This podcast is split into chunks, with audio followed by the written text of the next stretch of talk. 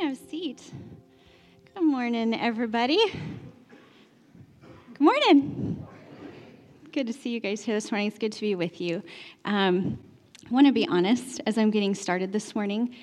It has been a week for me. Um, it's been kind of a rough week. Just had a lot emotionally, mentally, um, not just me, but stuff going on with kiddos. We've had sick kiddos, we've had stuff going on at school, and stuff has just felt heavy. Um, toward the end of the week, Came in on Thursday to actually write the message for today, and my computer wouldn't work.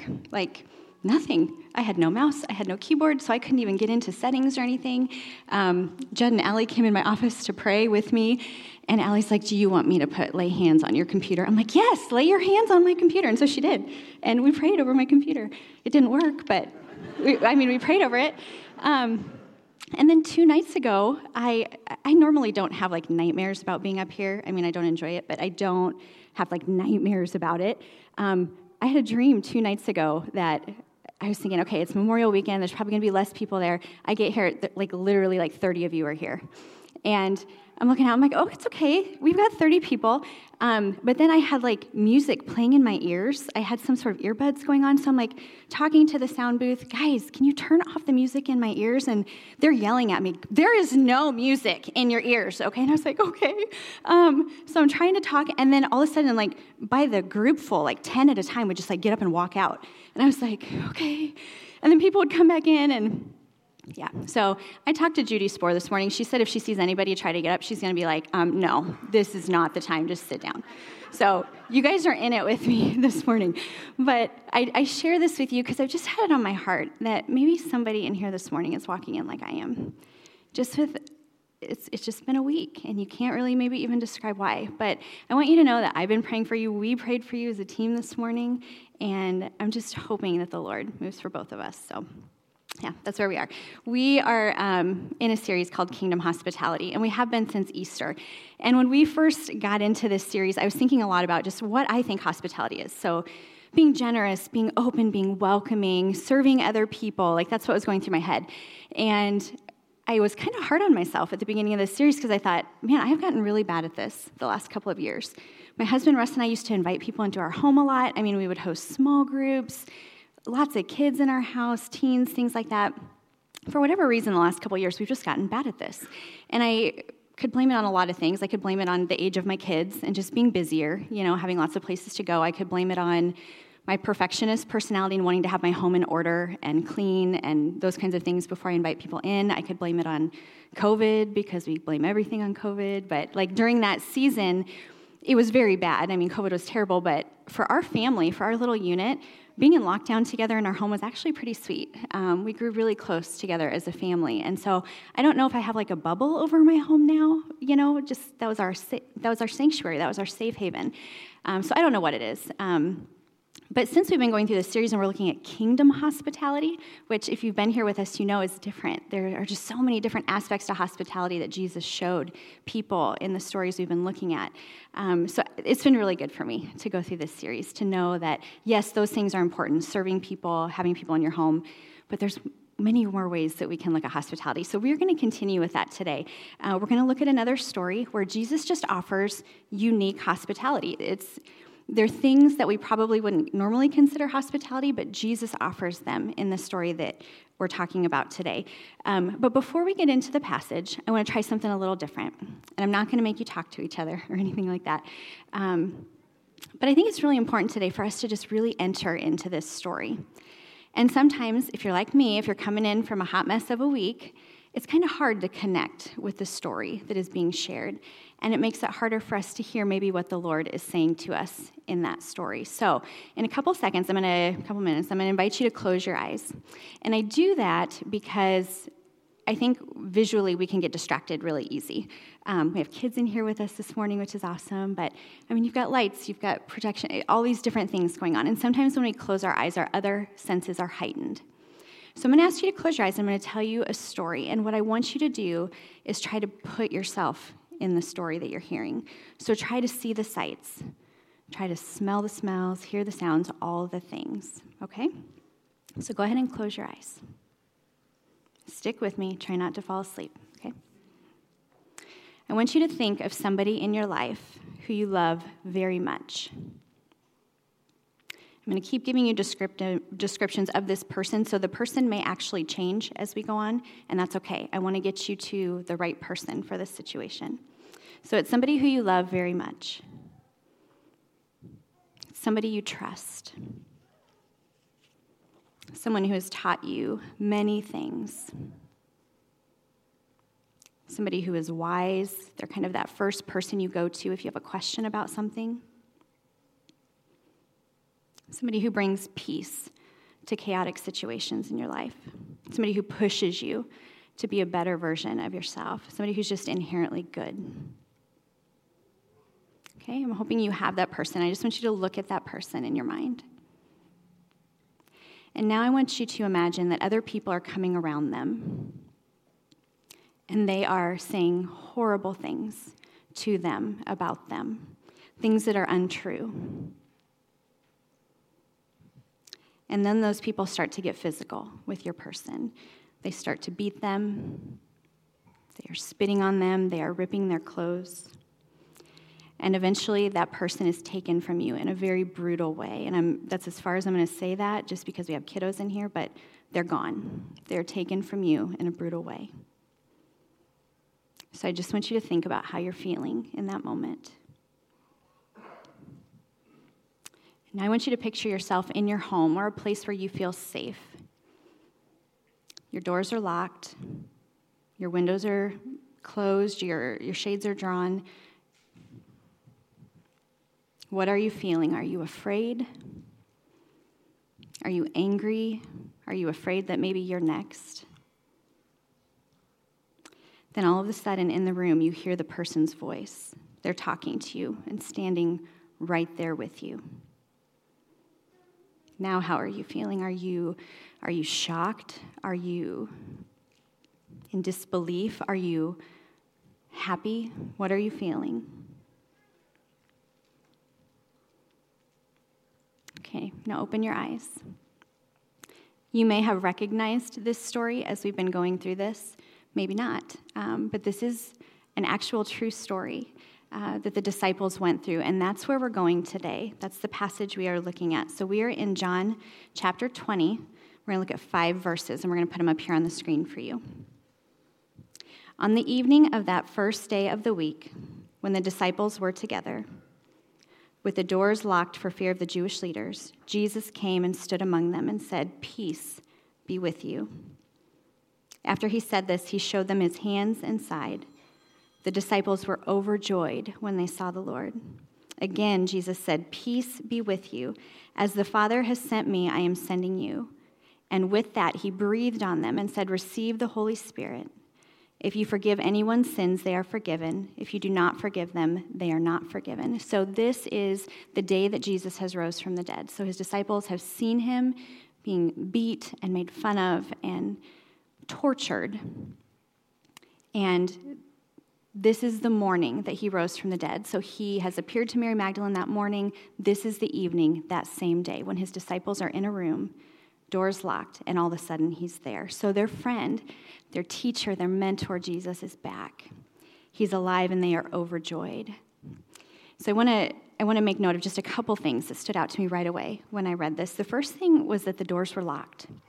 So Jesus didn't knock. They didn't let him in. He didn't have a key to get in, and he was just in the room. And he wasn't a ghost. If you look at this account in the book of Luke, Jesus actually says, A spirit does not have flesh and bones like I have. And then he asked them for something to eat. And he ate in front of them. And it wasn't one of those things like one of those cartoons where the ghost is eating and it's like flying through their body and you can see it. He was an actual real person with a physical body.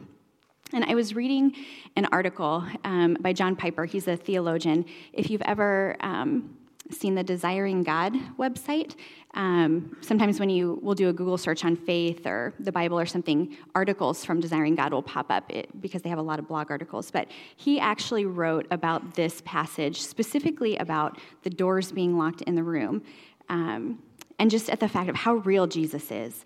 And we don't get to see Jesus face to face like they did in that moment. So sometimes it's hard to remember how real and how present he actually is.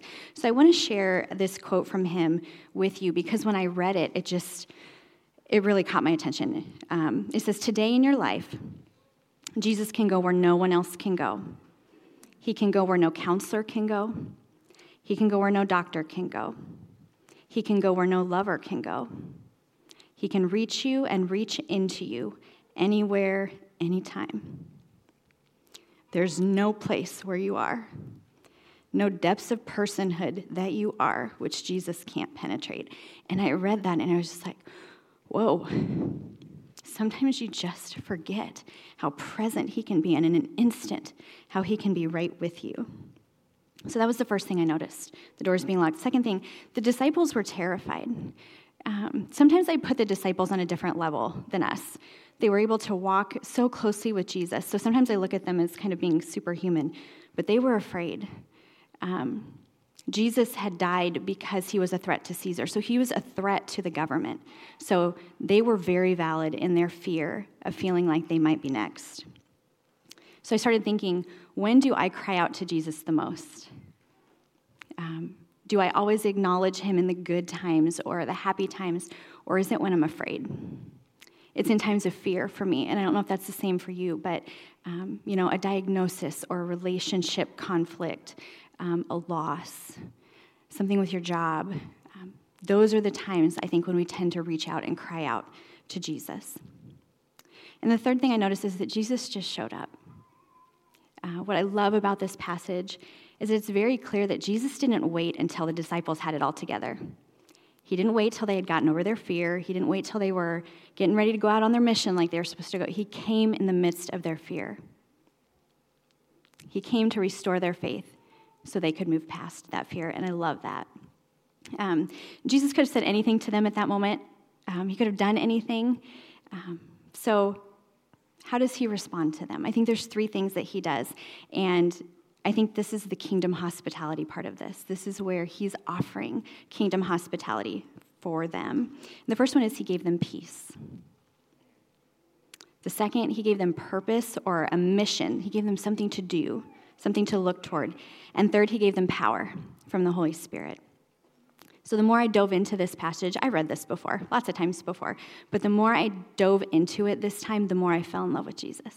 Um, his heart for his friends, his heart for us, the way that he knew exactly what they were going to need in that moment when they were grieving, when they were sad, when they were scared, when they didn't know what to do.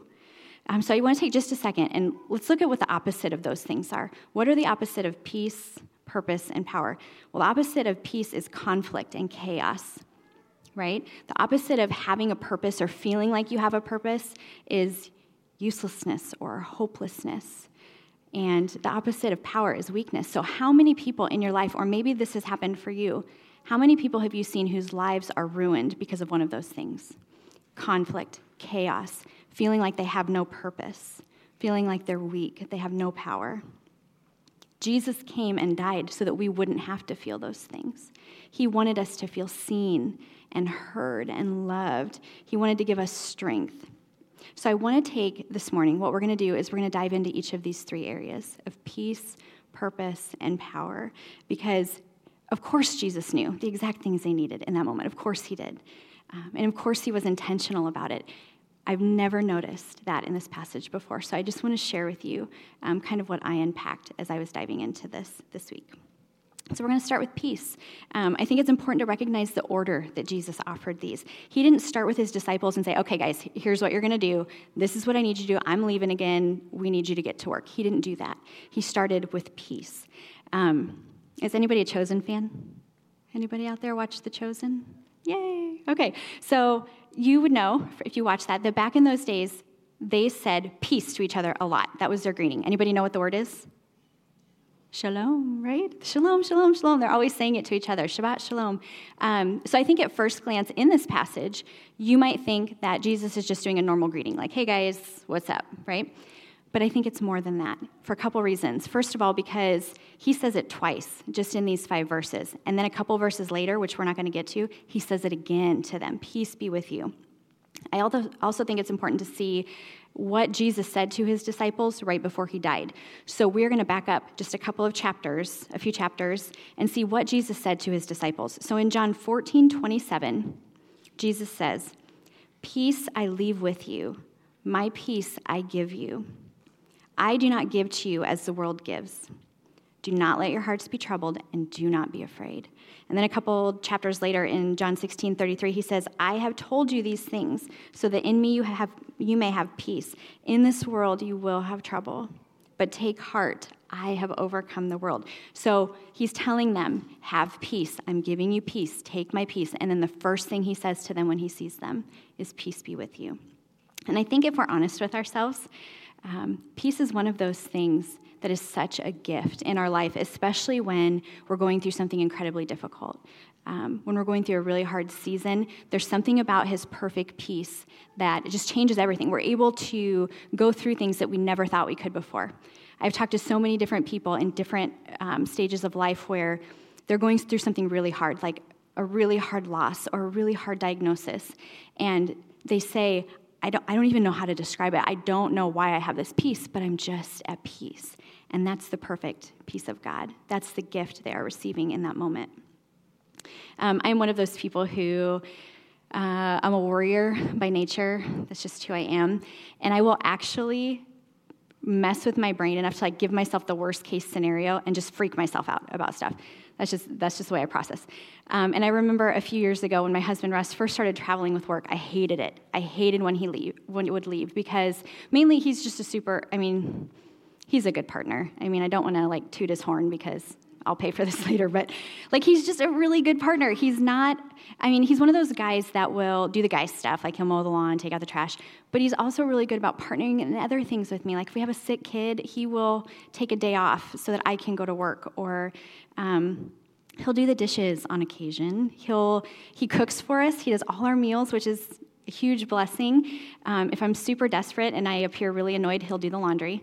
Um, but I still think he still does it wrong on purpose. I know it because like he hates laundry. Um, but he will help in those kinds of situations. So when he's gone, it's just hard. And it's gotten easier as our kids have gotten older. But I remember several years ago, it was over Christmas break, and he was supposed to be leaving to go to Chicago for a few days. So I was going to have all the kids home from school for the whole Christmas break. And the night before he left, one of our kids got the stomach flu. And it was like, it was bad stomach flu. And I don't want to give you details because it's so gory, but like both ends, not hitting a toilet, not hitting a bucket, none of it. And so it was one of those moments like when we are in the bathroom and we had to take turns stepping out of the bathroom because we just had to catch our breath and like refocus before we could go in and take care of the mess that we had going on. So we were destined to get sick because we were touching, you know, substances and we, we just knew we were going to get sick. So I started praying because I was freaking out and it, I was praying the unrealistic. Just God, don't let any of us get sick. None of us. But I was also praying, okay, but God, if we do get sick, if this does happen, would you just send your peace to our home? Just have your peace fall on our house. So Russ left the next day, and he was about halfway to Chicago, and it hit him pretty bad. And to this day, he won't eat pistachios or dark chocolate because that's what he was eating on the way out there. Like, just the thought of it. I said something about it this morning. He was like, oh, he can't, just can't even think about it. Um, it hit me the next day, maybe, or two days later, I don't remember. But so my worst case scenario was me going down because then I couldn't care. I felt like I couldn't care for my kids, and our littles were still really little at the time. And so I'm back and forth to the bathroom, and I, one of the times I'm in bed, I look over and I see Claire in the door, and she's little, like she was in elementary school, and she kind of peeks her head in the corner, and she's like, Mama, you okay? She was terrified of getting it because she hates throwing up. So she didn't want to come in the room, but she wanted to check on me. And I just remember in that moment just thanking God. I was like, you know what, God, you are so good.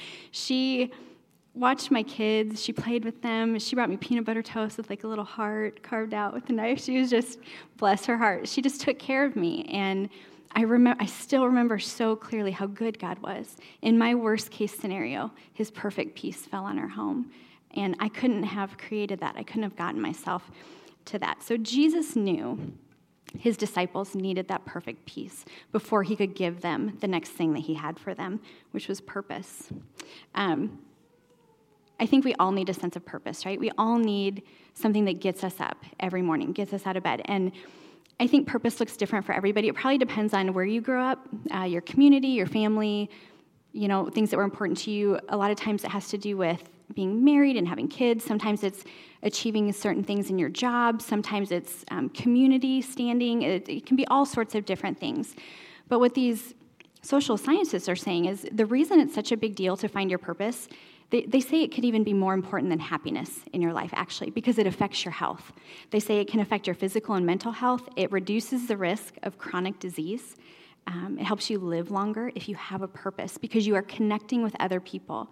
You feel like you have a reason to exist. Um, it keeps you from isolation and loneliness, which those things can lead to anxiety, depression, low motivation, um, low energy levels, things like that. So, what does Jesus give his friends?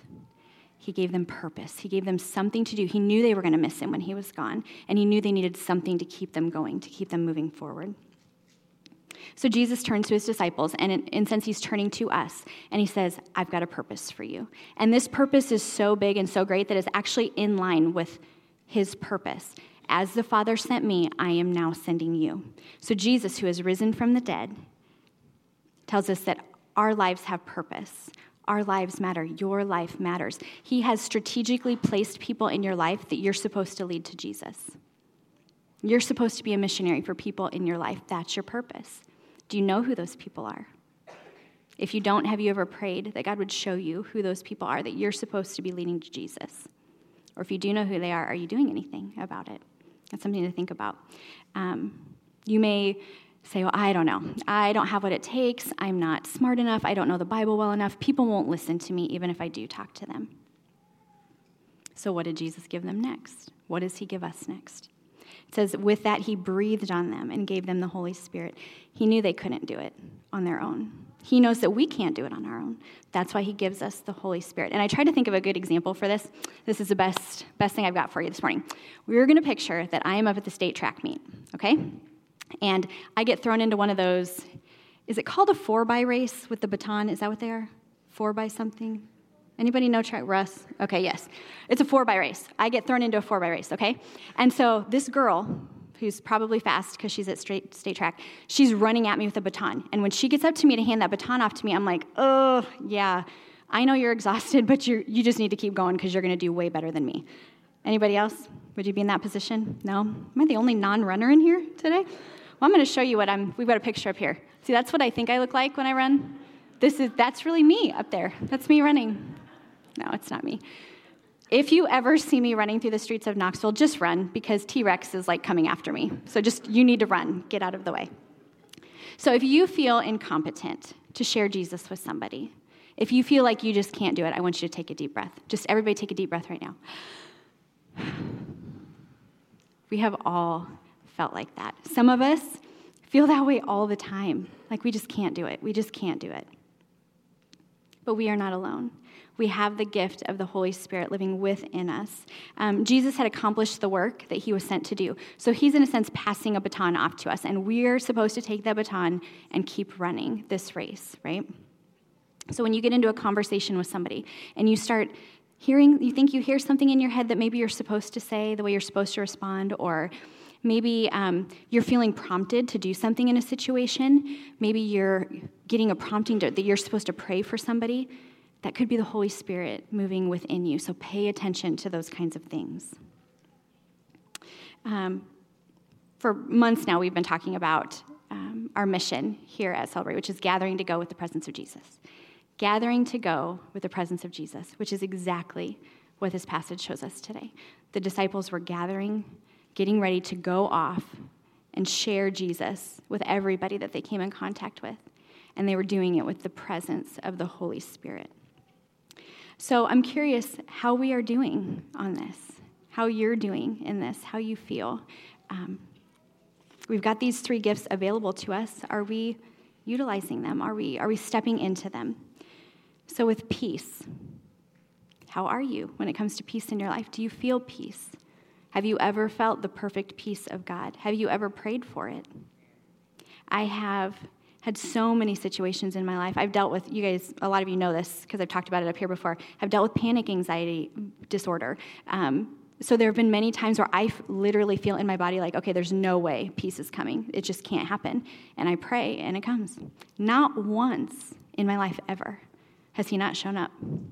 Not once. Um, so, how about when you go into situations, are, do you bring peace into situations? Do you bring peace into conversations with you? Or do you tend to bring chaos or conflict into situations. That's something to think about. How about purpose? Do you know why you're here? Do you struggle with that? Do you struggle with the idea that God might be sending you for his purpose? Um, I was actually in the prayer room this week and I was reading a devotional that actually talked about the disciples. And you know if you're like me and you elevate them a lot and think oh well i'm not i'm not like that this devotional actually talked about the guys. And i want to read to you what it says because i think sometimes we forget what this group of guys was like. So it says they were an unconventional group of men none of whom would have scored very high on a likability scale. They were rough around the edges and ranged from salt of the earth and smelly to downright sketchy it goes on to say, they dropped everything and followed him. Why? Why, especially guys like this? Why, why would they drop everything and follow Jesus? There was something about him. And what this devotional talked about was it was Jesus' words. There's something very unique about Jesus' words. It says, his words transcend circumstances and break down barriers. They light up dark corners, remove fear, doubt, and self preservation. And this is the part I really want you to hear. They take us from completely missing our purpose to seeing in neon that our only reason for being is to follow the one who spoke us into being. Our only reason for being alive, our only reason for being here on the earth is to follow the one who created us and spoke us into being. Until that's your purpose, you're going to struggle to find your purpose.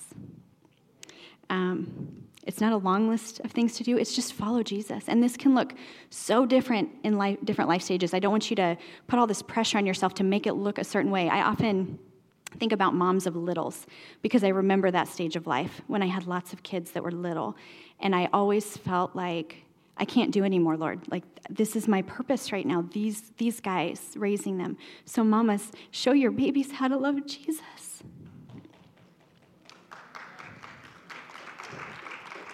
I wish somebody would have told me that because I put so much pressure on myself and I judged myself for not feeling like I wasn't doing enough. But I was teaching my babies how to love Jesus. And now I get to see the fruit of that. So, whatever stage you're in, don't let this hang you up. Do what you can to follow Jesus and to love Jesus well. And the Bible tells us it, He gives us everything we need, everything. Um, I can do all things through him who gives me strength. Nothing is impossible with God. God says, My power is made perfect in weakness. God can use us. If you look through the different stories of the Bible, how many times are the people he's sending unqualified? How many times do those people doubt their purpose or their ability to do what God is calling them to do? It's a lot. It's a lot of the people in the Bible. Um, and then with power, how often do you ask for the Holy Spirit? To walk in your life.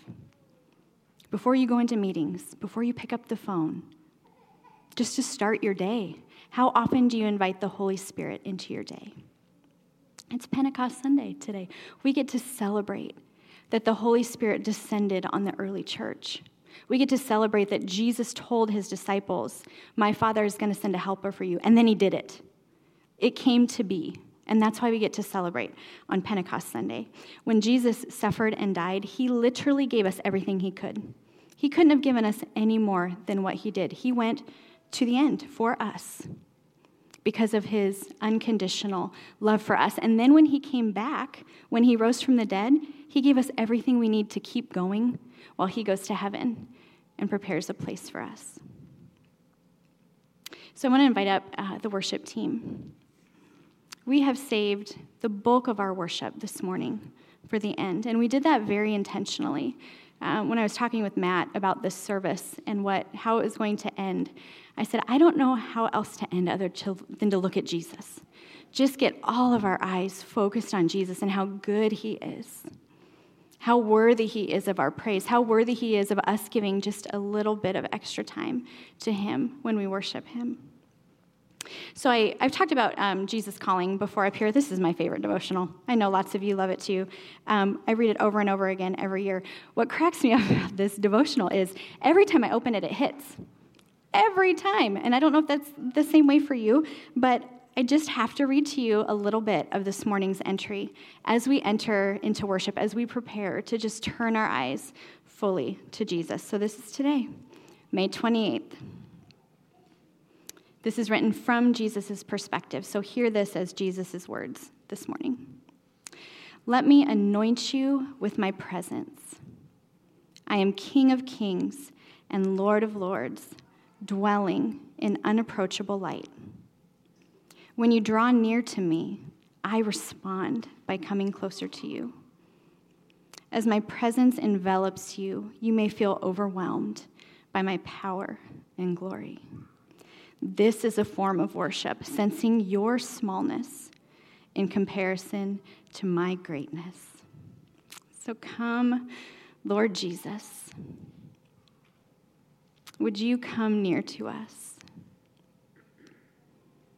As we look to you, as we worship you, as we praise you, would you overwhelm us this morning with your glory and your power? We invite you in. God, help us to clear anything else that may have come in with us this morning and turn our eyes to just you. You are so worthy. And pray it in your name, Jesus. Amen.